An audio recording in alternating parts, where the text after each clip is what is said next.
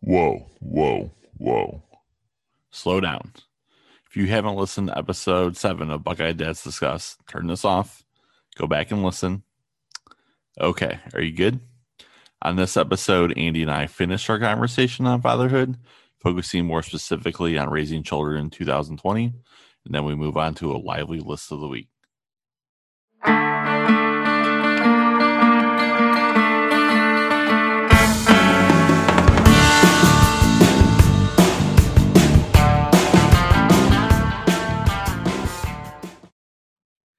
Talked about hockey.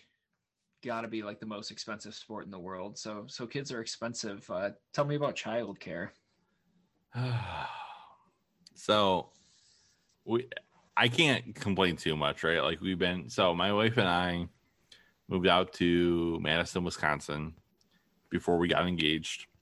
Uh, I couldn't really find a job in Toledo, and I had a buddy who lived out there, so I was like, okay, like let's move to Madison.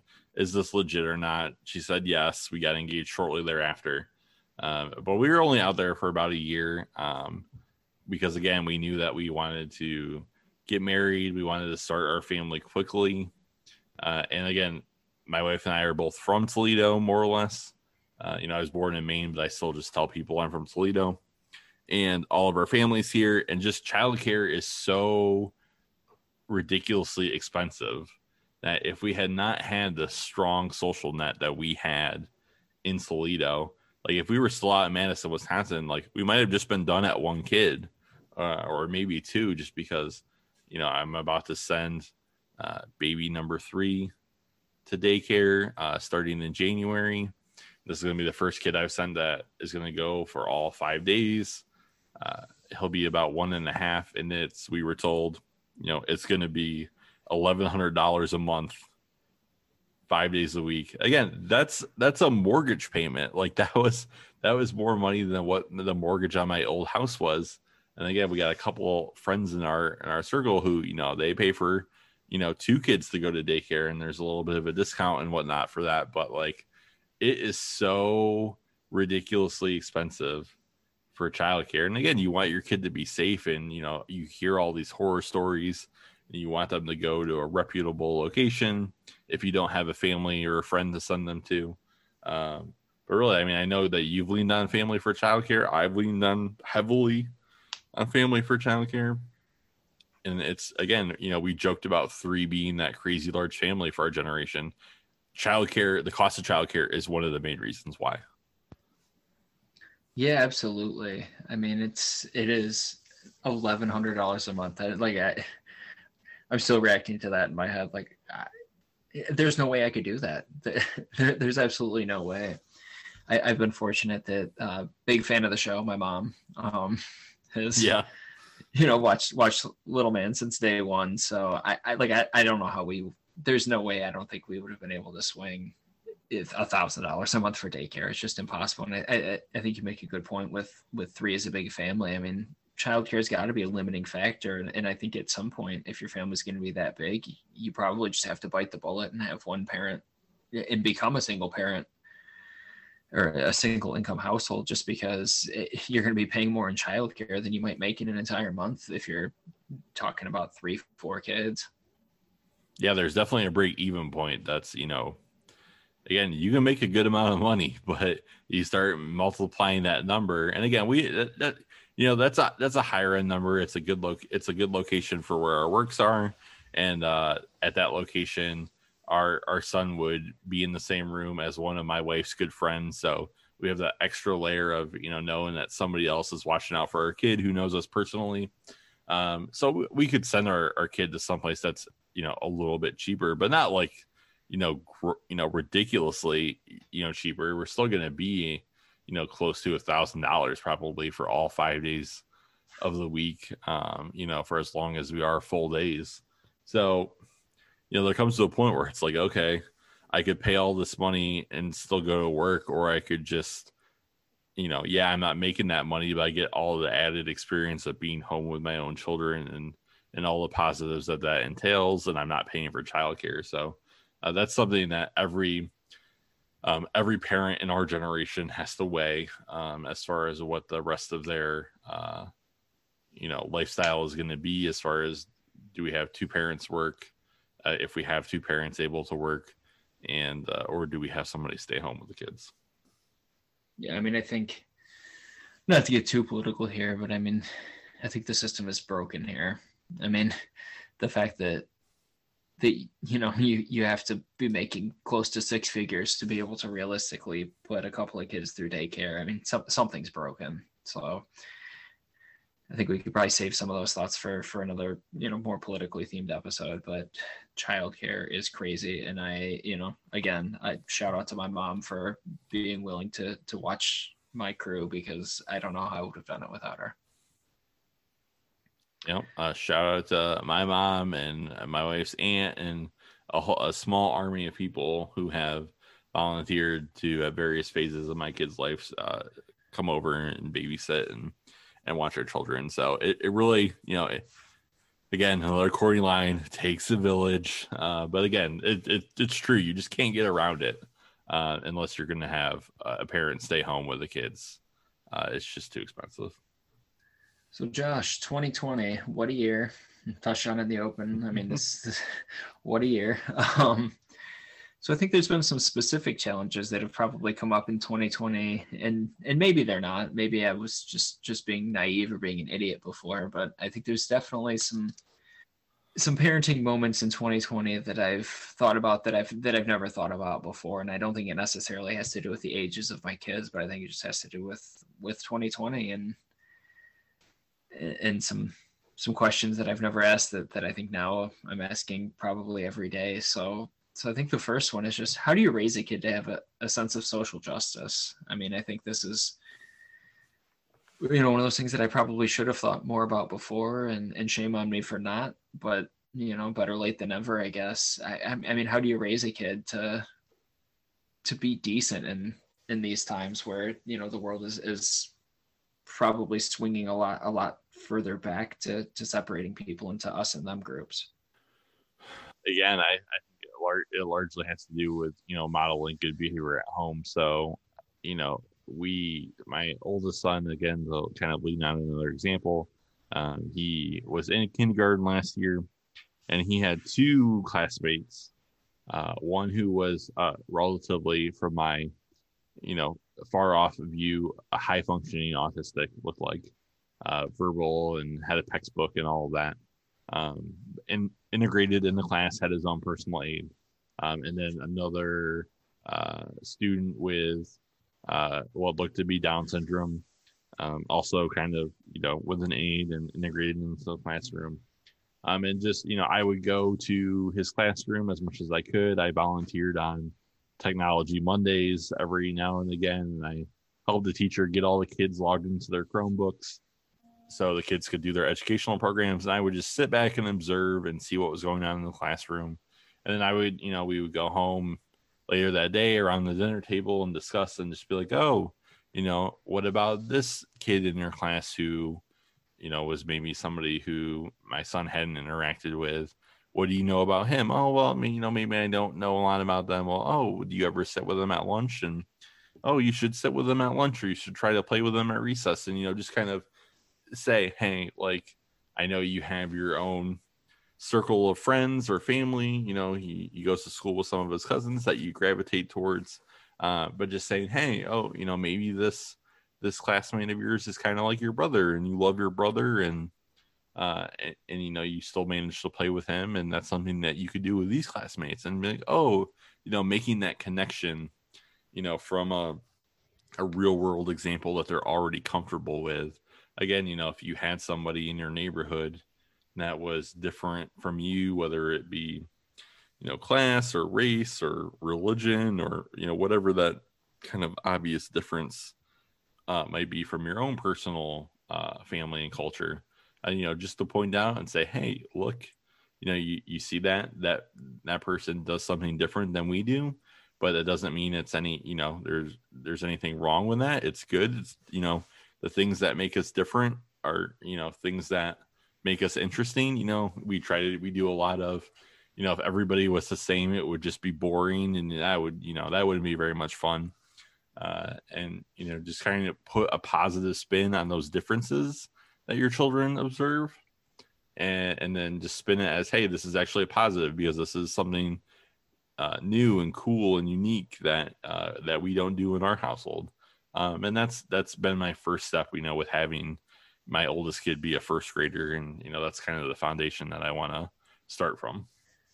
Yeah i think that's a great place to start from of of you know calling attention to the to those things and kind of teaching them how to navigate the fact that the world is different but that's okay and that that can be a positive. I think something that, that we try to something that we've always tried to do, but I think we're being a lot more intentional with it now is, is just trying to make sure that we're exposing our kids to different cultures in different ways. So, you know, we'll go to the the art museum here in Toledo does the Great Art Escape the week before between Christmas and New Year's, and they always bring in a lot of different cultural groups. So there's a like a Mexican uh, ballet company that comes in that we really like. There's a, a drum group that comes in. There's I want to say it's an, like an Irish dancing group. So we try and go, especially to that every year, but but really just to take our kids to to places where they'll be exposed to different cultures. You know, to eat at places where it's you know different foods, even you know to go to different neighborhoods, to not when we go to different cities, and to really just just try and expose our kids to as as many different parts of the world as we can, so that they can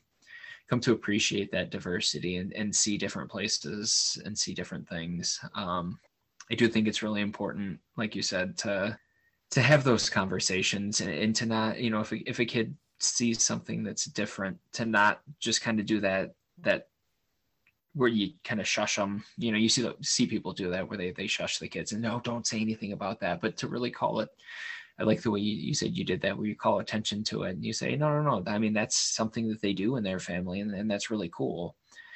And I think we, you know, encourage our kids as much as possible to learn about different cultures. And and one of the the things that we did over COVID, you know, during the the real lockdowns, I think was we identified different countries and we would celebrate weeks. So we did like a Jamaica week, you know, where we would watch videos about Jamaica and try and learn things. And we tried, we grilled mango and papaya on the grill, which I would have never thought that grilling mango would have turned out great. It's amazing. Like go try it tomorrow, fire up the grill, throw some mango on there. It's, it was, it was incredible.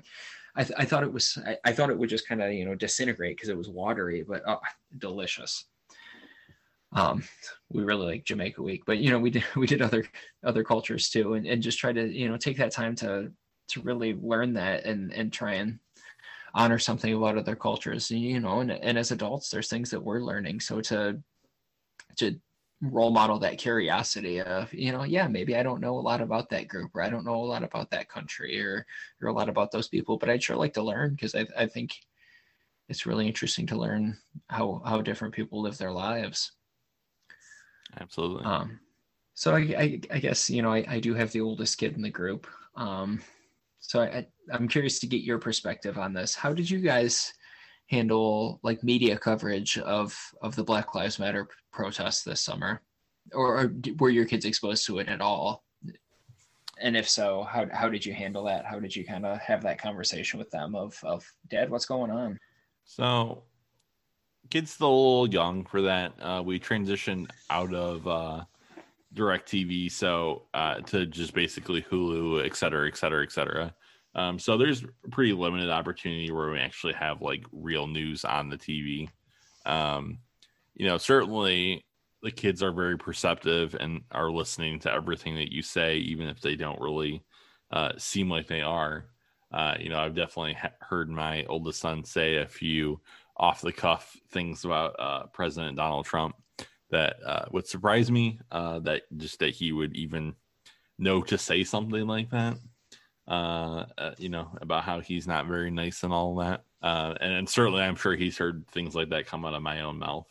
Um, but really, this isn't really this isn't on our outline. But I kind of I think this is a very closely related topic. Um, we haven't really touched on that a lot, but Andy, have you had uh, any of your children yet do like a uh, you know uh, a gun you know school shooting type drill while they were at school? Yes. So, and I've I've actually participated at when I worked in the school. I've I've participated in them kind of from the inside. Did we well. ever did we ever have one of those? I, I don't think we did, right? We never did. No. It's one of the things again i'm not going to i'm not to revisit it. I i spent plenty of time and emotion um, in our issues uh, podcast talking about this. Uh, but really it's it's just heartbreaking that's all i'm going to say. Uh, that it's come to this point where for our kids they have to know you know to lie under their desk and make themselves as small as they can and and you know where they can hide in the classroom and all of that. Uh, that wasn't on our outline but you know as far as specific challenges of parenting in 2020 i mean i can't you know that has to be top three for me as far as just some awful thing that we didn't have to deal with that unfortunately is uh, reality for our children's generation. Yeah so having participated in one of those from the inside it is absolutely terrifying as an adult. It was completely traumatic to the kids. I yeah i, I think i am going to go into the weeds on this. I was debating if i how far i wanted to go with this I don't get it. I think it's a terrible idea. I think it's absolutely traumatic to put kids through a situation of, yeah, some people are may come here and try and shoot you, and what we can do is we can lock the door and hide and hope that if they shoot in here, they miss us. I mean, that is not that is not something. I mean, I guess it's realistic for kids to have to worry about in a school environment. I'm hundred percent against having the drills. I, we did Alice training. I think it's it's it's not great. I guess I I, I like the idea that it, it offers an uh, alternative besides just locking the door, but I mean, actually locking the door is statistically extremely effective. But to put kids through that, I mean, I I don't think I understand why you need to have the kids involved in that. You can just train the adults on that. Teach the adults that if you call, you know, whatever the code is, you lock the door. You really don't need to traumatize the kids and say, yeah, I mean, it's a realistic possibility that someone's going to come in here and shoot you. So we need to practice for it. I mean, I remember as a kid being afraid of a tornado drill saying, are tornadoes really going to come get us? And, right. you know, yeah, I've never been in a tornado either, but I, they're, they're terrifying. They, it was terrifying to participate in. I'm sh- I can't imagine what I would have felt like as it's a kid that was pretty anxious. I mean, they are awful. Unfortunately, children have been dealing with this for long enough now that like there's actually some real like data and literature on it. And I think we are kind of getting to that point. It's not something that I follow extremely closely from uh, uh you know what the most cutting edge research is, but I've started to read now that like the overall cost benefit ratio of doing these drills is kind of just they are not worth it from a mental health perspective. Uh, and you know what you're doing to the kids making them drill and putting them in the situation uh is is it's so traumatic as to you know obviously you know you just it sounds like it's a cross your fingers and hold your breath and hope that it never happens type deal. Uh and it sucks that that's you know the best that we can really offer. Um but maybe these drills are a little extreme um and not exactly uh giving the benefit that we hope that they are. So um yeah, I don't know. I mean, I I also have had Alice Training Network, and it's just it's it's just ridiculous. Like you're throwing your, you know, you're throwing your stapler, you know, at the at the shooter or whatever. It's it's AR-15 versus stapler. Who's gonna win? Hopefully, all of the sta- staplers will combine together, you know, and they will transform in the you know Voltron and and and win the day or whatever. But uh, I, I you know that's something that uh, you know, I, I didn't mean to take us down this dark corner, but uh, that's definitely if you had to say challenges for 2020, uh, that's something I'm putting on the list. Uh, yeah, I think I do take a little bit of, of exception to the the language that you used, though. So you said that this is the best we can do, and well, it's I mean, not. I, yes. Yeah, I, I know you'll agree with me on this. It's not the best we can do. It's just the best that we're the best that we're willing to do is to send our kids into this environment and say, well, let's just hope nothing bad happens, because we're not willing to do things like you know common sense gun reform that's going to keep things like this, or at least make things like this much more difficult. So it's it's not the best we can do. It's the best that we're willing to do because this is America and we still have to have our shooty toys. yeah, no, let's let's not keep going down this rabbit hole. you know, we we could easily become derailed. So uh, last week I said I wasn't playing politics. This this week you're keeping us on track. So yes. I, I like the balance. Yeah. Trying my best. So you have a you have a here. How do you handle when your kids are in a naturally non-diverse environment? And uh, you know, it's something that you know, I look in my in my kids' classroom and I see a, a whole bunch of white kids. Again, obviously, not that there's anything wrong with that, but you know, from a a cultural exposure type deal, you know, it starts getting very homogenous. And when you are in that homogenous environment, your homogenous environment can turn into a bubble. And you know it becomes harder and harder to relate to things that are outside the bubble. So what do you think on that topic? Yeah i think that that plays a lot on what we were talking about earlier. I think that's why we try to be so intentional with exposing our kids to different cultures because we have the same kind of school environment and and it, it, it's tough. I mean because you want your kids to to be able i mean the, the best way to be able to to identify and to care about other people is to actually have interactions with them.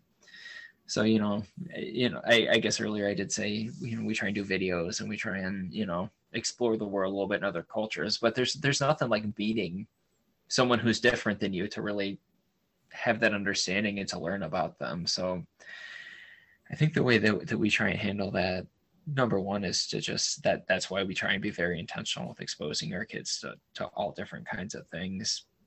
But at the same time i mean if they're going to be in school all day with a, a, bunch of kids that look like them that's tough. And and i think we've even gotten to the point where we've discussed like is is this the the environment that we really want our kid to be in you know I, yeah. and, and I, I think we've gone so far as as to question if that's the right school because we don't want to just to, to have a kid in in a place where all, all the kids look the same. So, you know, we haven't taken that step yet, but I think that that's something that, that in 2020 is, is on the table for us of it's important to have diverse environments. And I think it, at, you know, I don't, I won't go on the political road too much, but I think that's, that's why it's important, you know, at, at policy level that we have schools where the kids don't all look the same.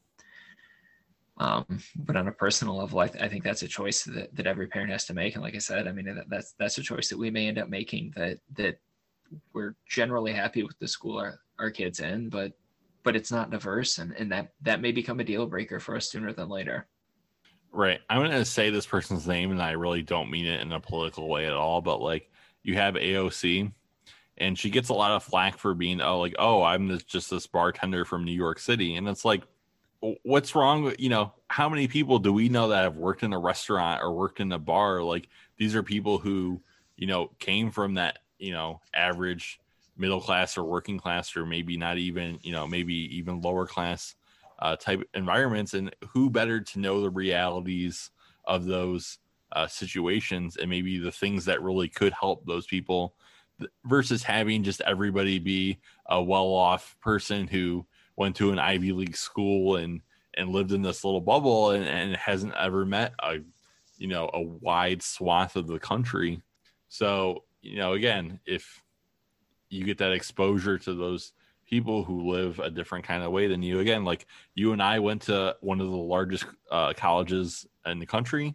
Our freshman year, I lived on a dorm with people who had widely different uh, experiences than me. And I mean, again, it's I'm we're not all just talking about like race and culture. Like I had a roommate my freshman year uh, who was from the southern part of the state and had a little bit of country drawl, and uh, you know we seemed like we kind of had largely different experiences from like city versus uh, rural type areas, and and in 2020, that's one of the biggest divides you can have two white people, but you, you pull one from a big city and one from a rural area, and they could be way more different than you know people of different uh, you know races or religions and and what have you uh, from the same type of area. So you know, you and I got to go uh, to a, a, big old melting pot and get exposed to a lot of uh, different types of people. I really think that's a really valuable experience, and it just depends on at what age can you start having those.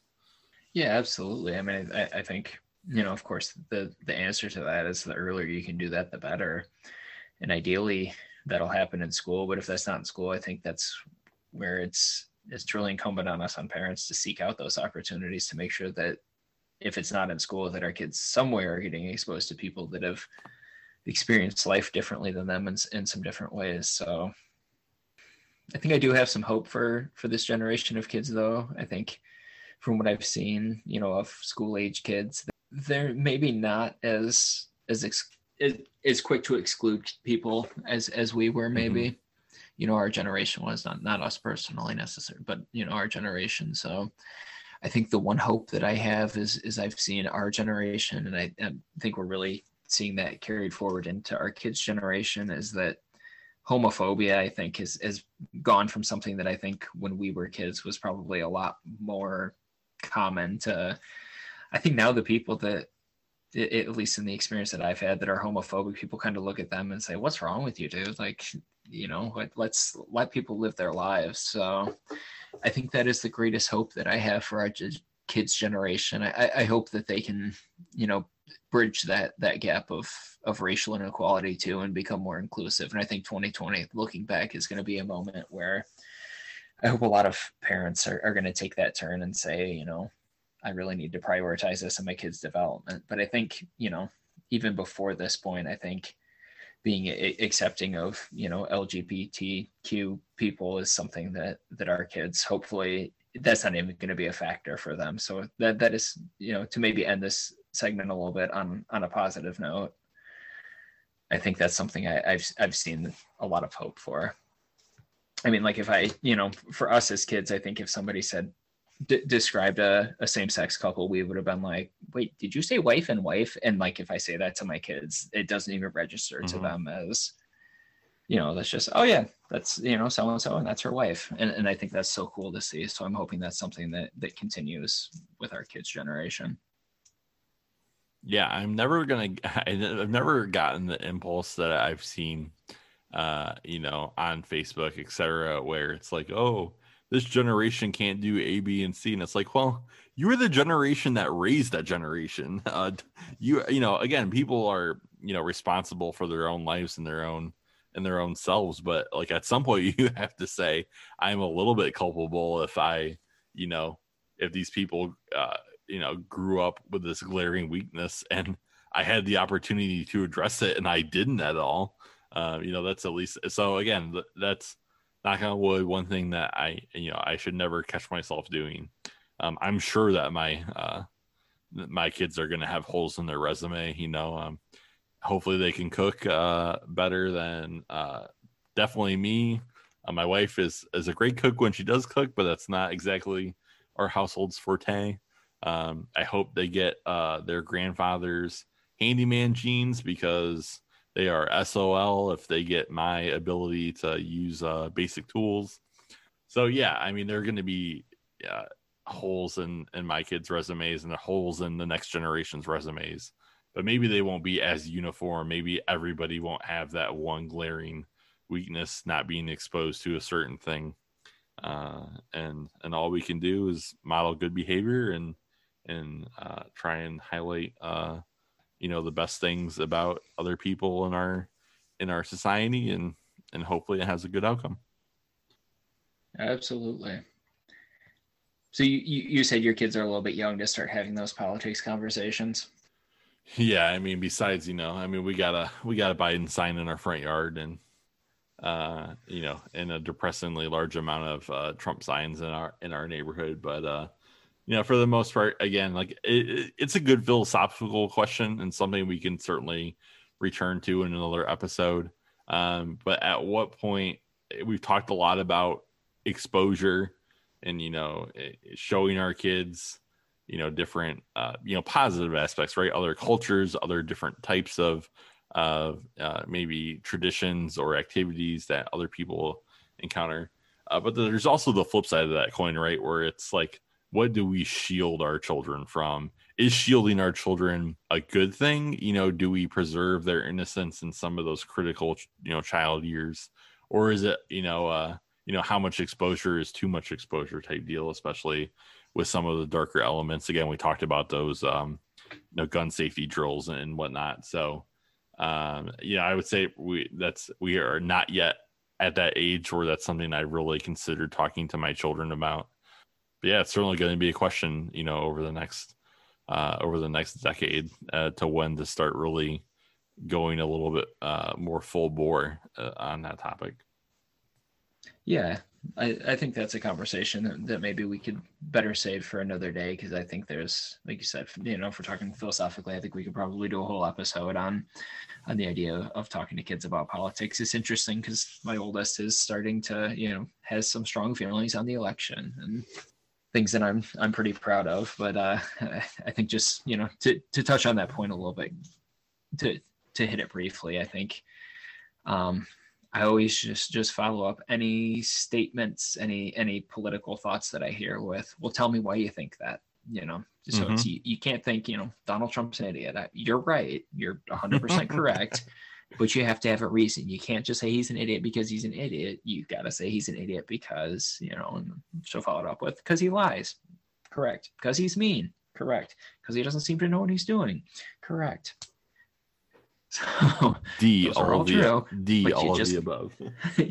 you got to have a reason. So so yeah, I mean again, I you know, hopefully 2020 is going to be one of those years we can put behind us at some point. Uh, but as our you know as as we become more technologically advanced, you know we you know try to you know model the best behavior that we can for our kids, and then just hope. I mean, again, you know, internet what our kids can be exposed to on the internet and that whole uh, very dark wormhole that we can go down.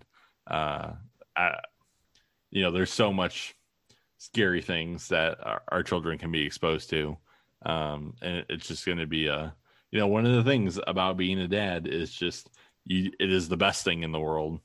Uh, it has brought me, you know, the most joy, uh, you know, the greatest sense of accomplishment uh, just so proud at, at what my children uh, are growing into, uh, who my children are growing into, and and and what kind of people they're becoming.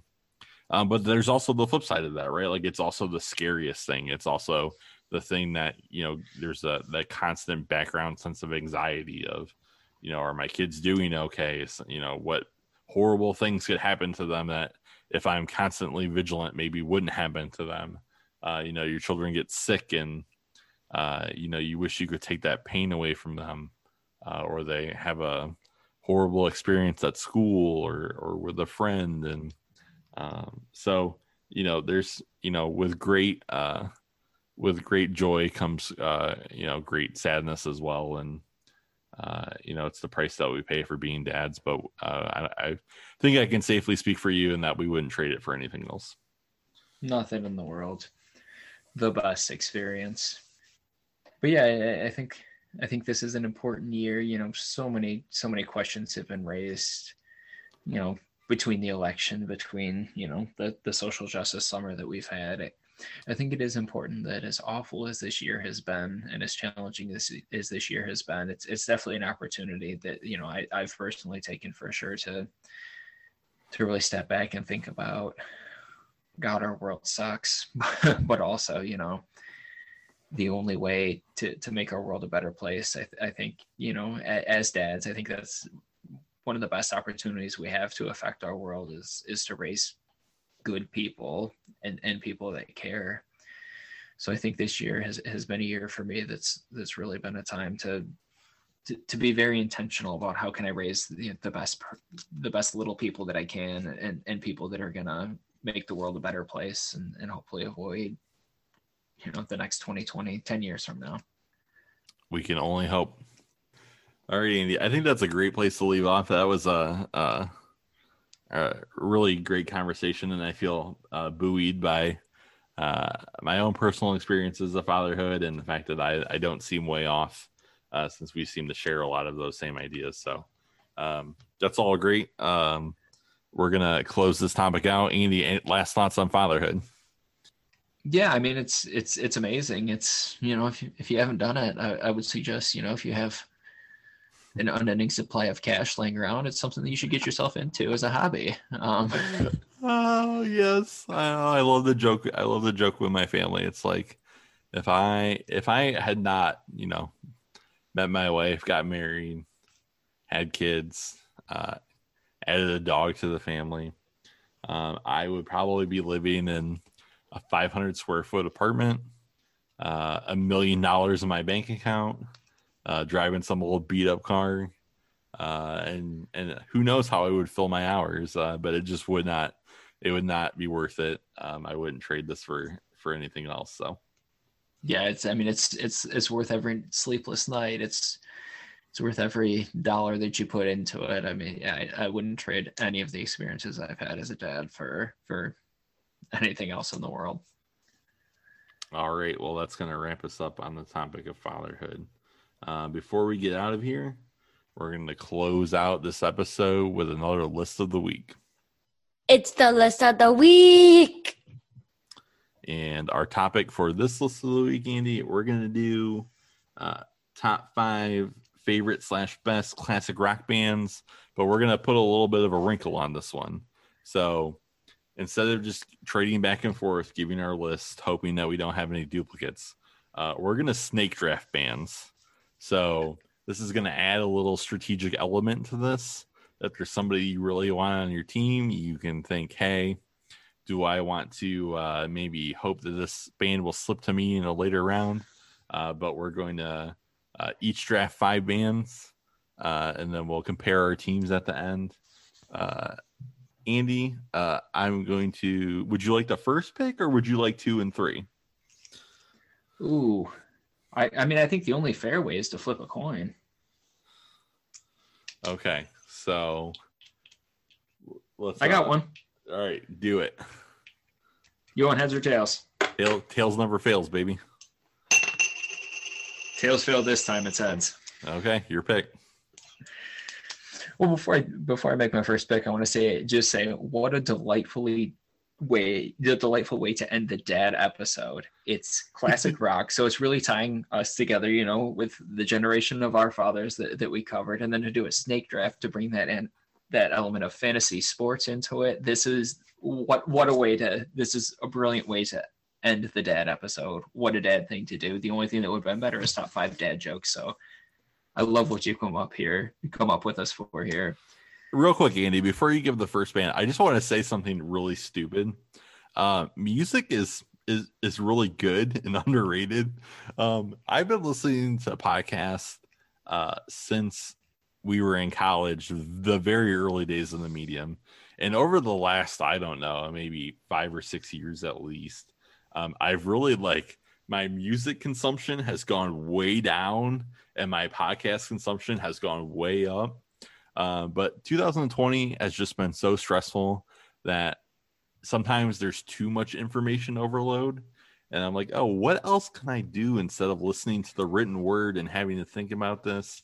Um, let's uh let's there's this thing called music and you can just listen to it and just vibe on it like this is amazing so um this is one genre that i definitely grew up with in my house all credit goes to my dad for exposing me to most of this music um it's a genre that i have kind of gone up and down with um i've had long stretches of time where i've been more into kind of newer alternative rock or uh, hip hop rap top 40 type stuff uh, but uh, I've swung back recently to listening to a lot more classic rock, and it's definitely a genre that's always going to be close to my heart.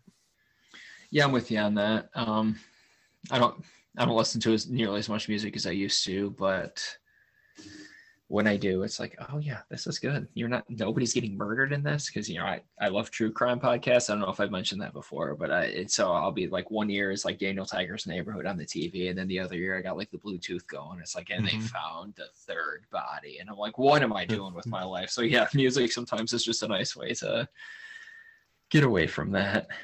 Um, so I, I guess that puts me on the clock, right, Commissioner? Uh, you, I mean, you have your last chance. You have your choice. You can take the first pick, uh, but you won the, coin toss. So if you prefer to have two and three, uh, certainly up to you. So your decision. Oh, I don't think you'll take either of my top two, so I'm, I'm going to take picks two and three. Go ahead. I was I was hoping that you would take the first pick. So I'm looking at my list.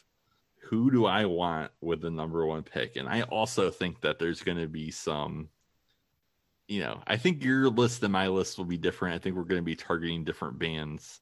Uh, but I'm going to go ahead and take the Rolling Stones with my first pick. And here's what I'm going to say about the Rolling Stones.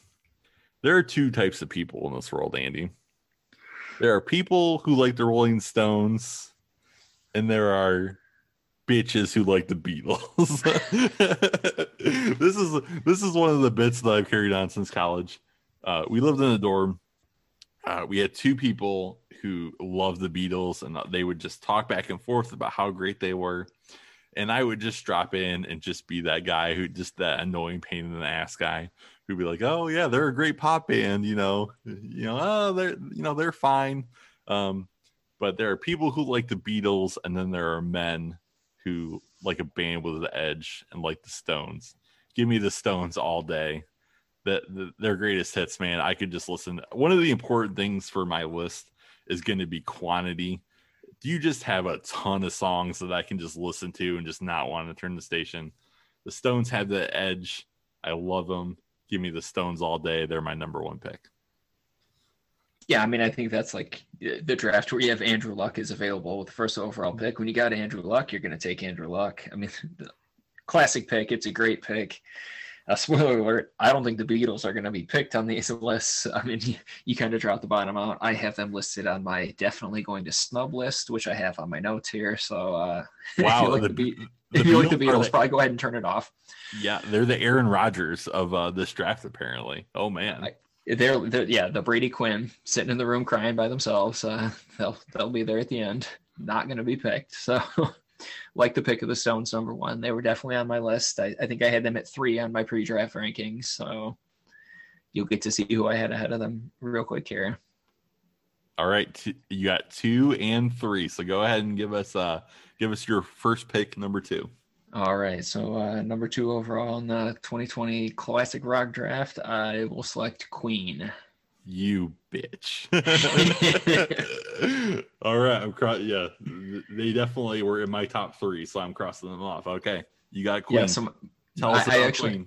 I thought you would go Stones first, so I, w- I was okay with taking taking Queen at number two. Um, I mean, Let's start with the bad. I mean, yeah, we are the champions is is terrible. You can fight me on that. I don't know how you feel about that. We will rock you's all right. We are the champions is, is terrible. So we'll get that out of the way.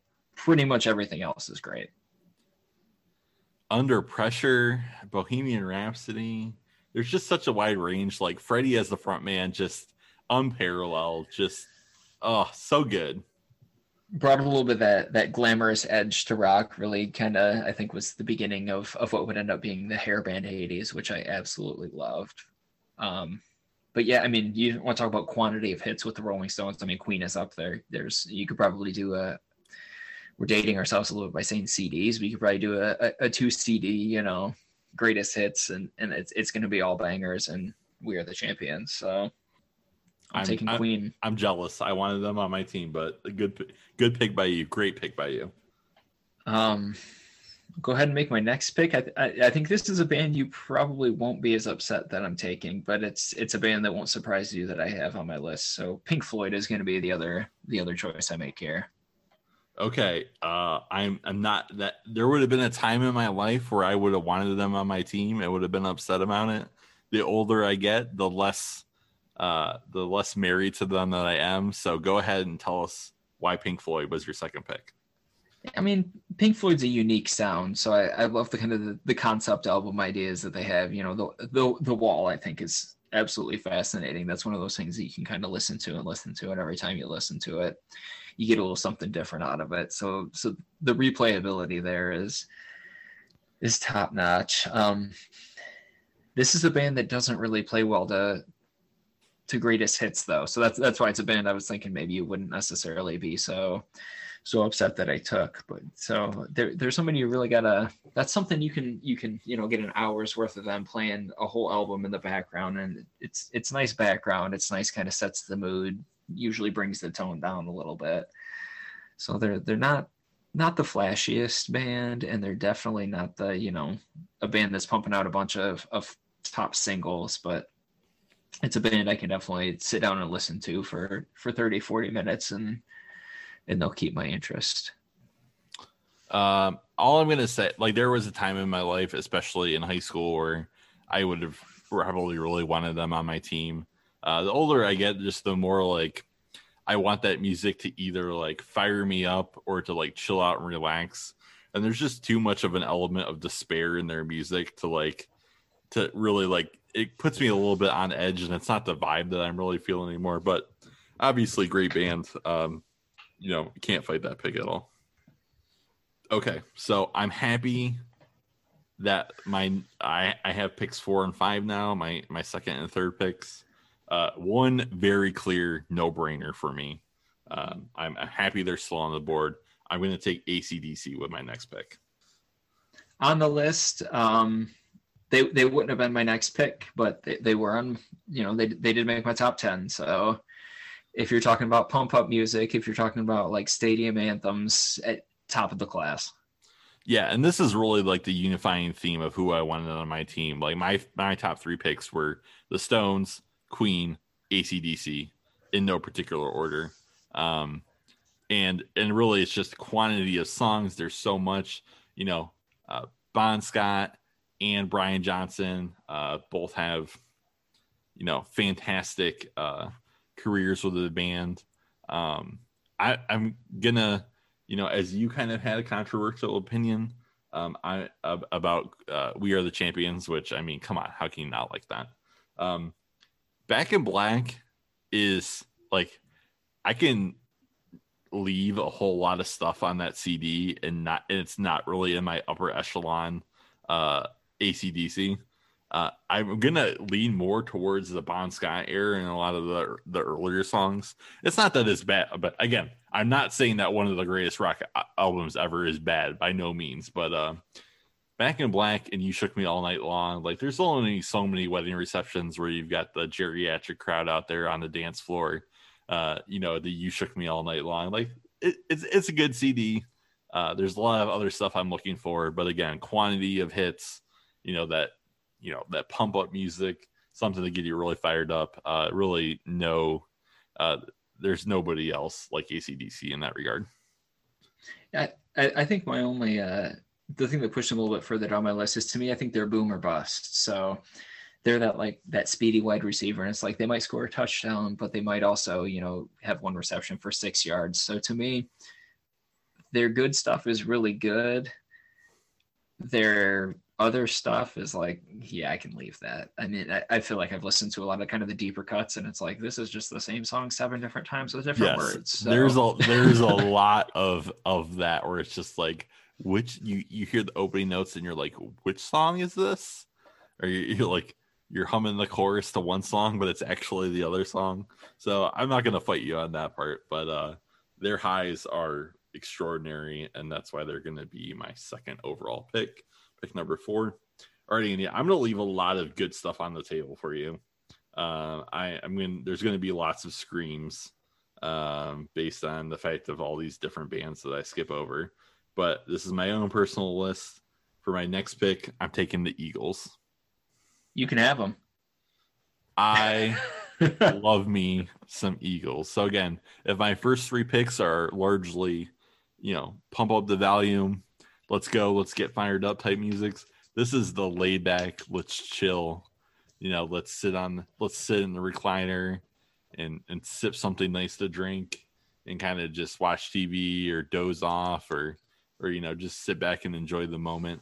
Um also a lot of songs that kind of sound the same um but really you know I, I, there's so there's so much of their stuff that i just find so enjoyable to listen to so that's why i'm taking the eagles yeah that's a band that did not make my top 10 i, I thought it would be a controversial uh you know if we did a top 10 list i think it'd probably be controversial to not have them in the top 10 but i i respect it i get it a lot of iconic songs but I mean, I can't think of one song that I would that, that's really elite for me. There's a couple that are like, yeah, that's decent. I probably wouldn't turn the station, but you want the Eagles, you can have them. Uh, I will gladly, gladly take them. All right, give us your next next pick. All right, so so before the show, I wanted to make sure that that this band would fit your definition of classic rock, and I think we agreed that they are at the uh, the, the northernmost limit of what classic rock would be considered, but I'm taking Guns N' Roses. Okay, so you wanted to say that ACDC had a, you know, their good stuff is good, but their their other stuff is just eh. Like I can make an argument that this band is like five songs tops, and then it falls off a cliff. So give me your case for Guns N' Roses. I don't disagree with some of that. I do think that they're they're a band that's that they're, they're top heavy. I think the thing that set them apart from ACDC for me is their top heaviness. It's it's so versatile. So you got like November Rain, that's like the you know the the ballad with the piano and everything, and and then you got you know Welcome to the Jungle, which is one of the you know talk about songs that get you going. If that doesn't get you going, check your pulse. You might be dead.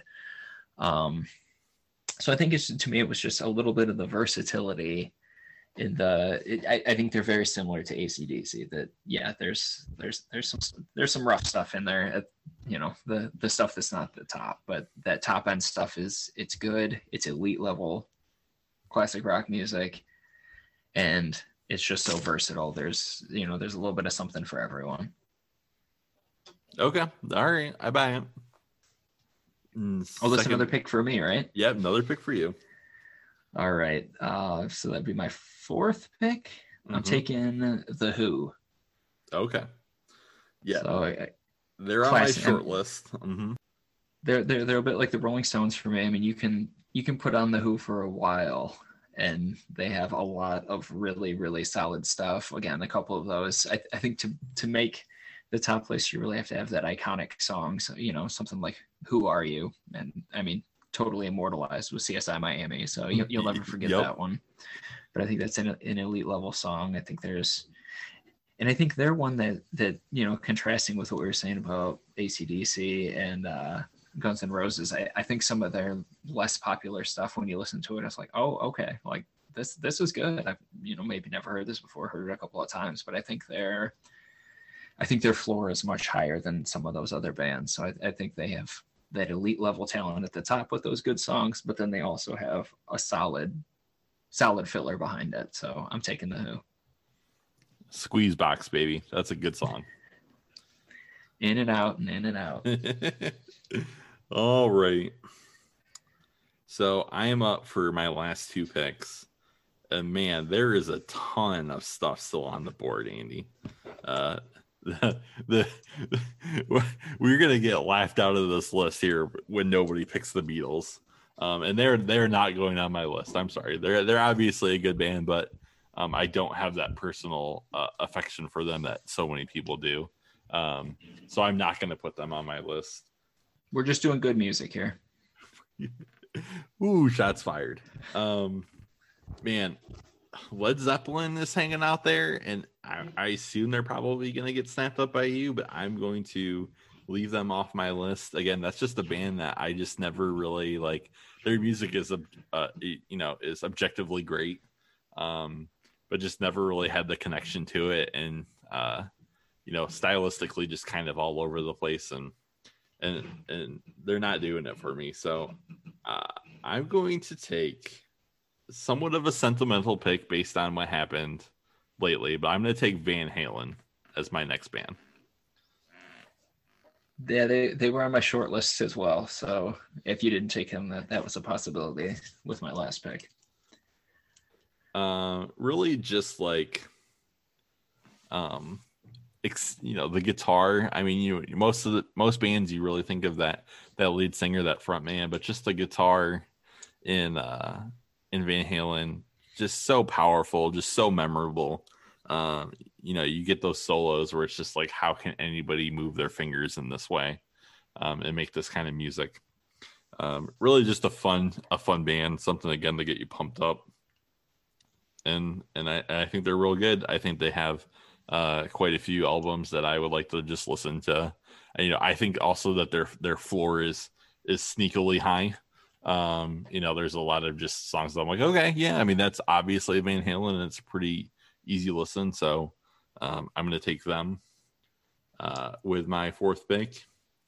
And I wanted, and with my last pick, uh, this might surprise you. I don't know. Um, of the two co-hosts on Buckeye Dads Discuss, uh, only one of them apparently is a misogynist. I'm going to take Fleetwood Mac as my final pick uh, for my classic rock band. And Andy, I see a very surprised look on your face. I didn't know that you could name a single Fleetwood Mac song. So that upset alert. This is it's not Appalachian State over Michigan, but it might be Toledo over Michigan. Shocked. So, I, t- well, will I reel? Tell me why. Okay, so this is definitely the wild card on my list. Like of all the bands that we've mentioned so far, except maybe Pink Floyd because my mom hates Pink Floyd and didn't really want it on the house. All these bands were were in our house all the time. My dad, you know, my dad loves this genre and will put them on all the time. It- but Fleetwood Mac is something that I came to very late uh, because I don't really ever remember uh, them being on in our house. And uh, and you said I didn't know you could name a song. I, I can name their songs. Can I really match the names of their songs to the songs? Uh, I have to sit down and think about it. But Stevie Nicks' voice is just so melodic. It's so just enticing. It's that siren song that's just leading me into just a you know a very emotional, uh, kind of nostalgic uh, a place. And I just think her voice is so beautiful. I think the music is just you know it's really great to just sit down and and relax and listen and listen to their music um so it's a late addition to my uh palette but uh fleetwood mac is going to take the fifth and final spot on my list I, I don't think that's a bad pick. That's, that's just a, a surprising pick to me. I would have. There's probably ten other bands I would have guessed you would have taken over them. So th- that's a solid pick. all right you got the last one chief Yeah, I mean there there's still a lot of good stuff on the board here. So I, I'll I'll give some shout outs to bands that I think were snubbed. Um, I mean, yeah, the Beatles not making the list. um, the Doors, I think, are a band that that people would probably they'd find them they're themselves on a lot of top ten lists, and they're not going to make it in here. I think Rush is a potentially controversial band, at least in our friend group. I think there were some some strong battle lines being drawn. So I, I and I wanted to take them because they're Canadian, but I, I man, I just can't get over the lead singer. If it was just the music, if they got it, I can't, I can't, and I'm not going to. i agree i'm with you so far on the doors would not have been in my top 20 i don't think so No, I, I agree. They're they're a band I'm not going to pick, but I think they're a band that popularly would be high. So Mhm. my last pick, I'm taking Lynyrd Skynyrd. they were on my list i'm not surprised that you took them Yeah. So, oh, I guess one more snub. Uh, CCR, Creedence Clearwater. I, I think I'm sad they didn't make the. I was hoping you would take them because I thought they deserved to be rostered, but but I wasn't taking them. But but Lynyrd Skynyrd. You know, there's 117 different people in that band, so I, I don't know which era you want to talk about because I, I- you know I think that that band was ever changing. I mean, Freebird is if you think of classic rock and you don't think of Freebird, you know what are you doing with your life? That's that is classic rock. Yeah, so Um, quick quick Freebird story. Um again, as I said earlier, I took history of rock and roll. My final exam for that class. Our professor came in maybe 10 minutes late, looked hungover as hell, and says, I haven't printed your final exams yet. He's like, What do you want me to do? And somebody just yelled out, Freebird in a 300 person class and uh, the teacher just kind of looked up and like looked in that general right direction and just like gave the what's up nod and then just ignored it but uh yeah Freebird indeed Yeah, it's a, a classic Southern rock band. I mean, they've again they have some of the iconic songs. I think they're another one of those bands that has a sneaky floor where it's you listen to to a decent amount of you know you get into some of the deeper stuff. You're like, yeah, you know what, this still goes pretty hard. So uh, Lynyrd Skynyrd is going to round out my top five. All right so i'm gonna recap what we ended up picking here. Andy your top five ended up being queen pink floyd guns N' roses the who and lynyrd skynyrd. I end up with the rolling stones acdc the eagles van halen and fleetwood mac. Um, as far as some other uh, people who were close to making my list i definitely considered putting the beach boys on on, on my list. I do love them. I think that's about the earliest cutoff for classic rock that we would have accepted um, again I'm, I'm sorry led zeppelin we did you wrong um, jimi hendrix just for the guitar alone speaking of uh, excellent guitar players has a, a, a handful of songs that i just really love oh, Uh, if, if we if we'd have went two or three more on the list, I'd have snapped up Jimi Hendrix for sure. Um, I think CCR is just a better is, is a better pick than Lynyrd Skynyrd. So, um, you know, to each their own, obviously. Um, and then Aerosmith was a band that I flirted with, but I feel like I have the Stones. Uh, I have ACDC already. I, have Van Halen. It just seemed a little redundant to me. And then my like really like personal, I can't justify putting you on the list, but uh, Steve Miller's uh, greatest hits CD is just very enjoyable. Uh, definitely some very catchy songs on there uh, that I that I really enjoy. So that's kind of my uh, my wild card. Can't really make this can't really make the list objection uh, objectively, but uh, definitely enjoy them. Yeah, I mean Steve Miller is a great band. Uh, they don't have the depth to make the final list, but I agree that's that's a, that's a fun list, and that's that's probably 38 special for me. Yeah. Okay. Where it's like you know you want to put on like their top five songs, you know I'll put them up against anybody, but after that it falls off real quick. I, sure. I agree. I think we did Led Zeppelin dirty. I think they absolutely deserve to be in just about any top 10 objectively, but I'm like, I just don't have that, that personal connection either, which is, which is interesting because I love Greta Van Fleet, which I think is just the modern day Led Zeppelin, but a little bit better. And I will get crucified for saying that, and I'm okay with that. oh, I don't oh, understand how I like one and not the other, but there we go. All right, so yeah, that's gonna wrap up our classic rock draft. Um, we'll throw the we'll throw up the two teams uh, on social media, and you guys uh, maybe we'll do uh, some kind of poll to see uh, who you guys think came up with the better list. But uh, that was, that was pretty funny. I think we could maybe steal this format for some future episodes um, and kind of mix it up a little bit. Yeah, like the the strategy element of trying to guess who you were gonna pick. You know, so I I think the snake draft was fun. It adds a little bit of just uh, fantasy sports to it. And I didn't play any fantasy sports this year, so love it. Let's do some more. All right. Well, Andy, I think that's going to bring us to the end of this episode. Um, I this was a quite a blast talking about fatherhood. I mean, it's something you know that's core to our identities, um, and it only will grow to be more so as the years go on. But uh, really enjoyed this conversation. Um, anything else? No, I, I mean, I'm to second that 100%. I, th- I think it was really fun, just on a personal level, you know, kind of have that conversation with you and, and maybe some things that we had never explicitly discussed about fatherhood before, but just to see how on the same page we are with a lot of things. And, and hopefully it's a good listen, you know, for the audience out there to, to get our perspective. And hopefully, you know, if, if you're a father out there listening to the show, you're enjoying your fatherhood journey as much as we are. Absolutely. All right, everyone. This has been another episode of Buckeye Dads Discuss, and we'll talk to you later. Stay safe, Ohio. Buckeye Dads Discuss is a podcast hosted by Andy and Josh. It's edited by April. You can find us on social media at Buckeye Dads on Twitter, and you can email the show at buckeye dads discuss at gmail.com.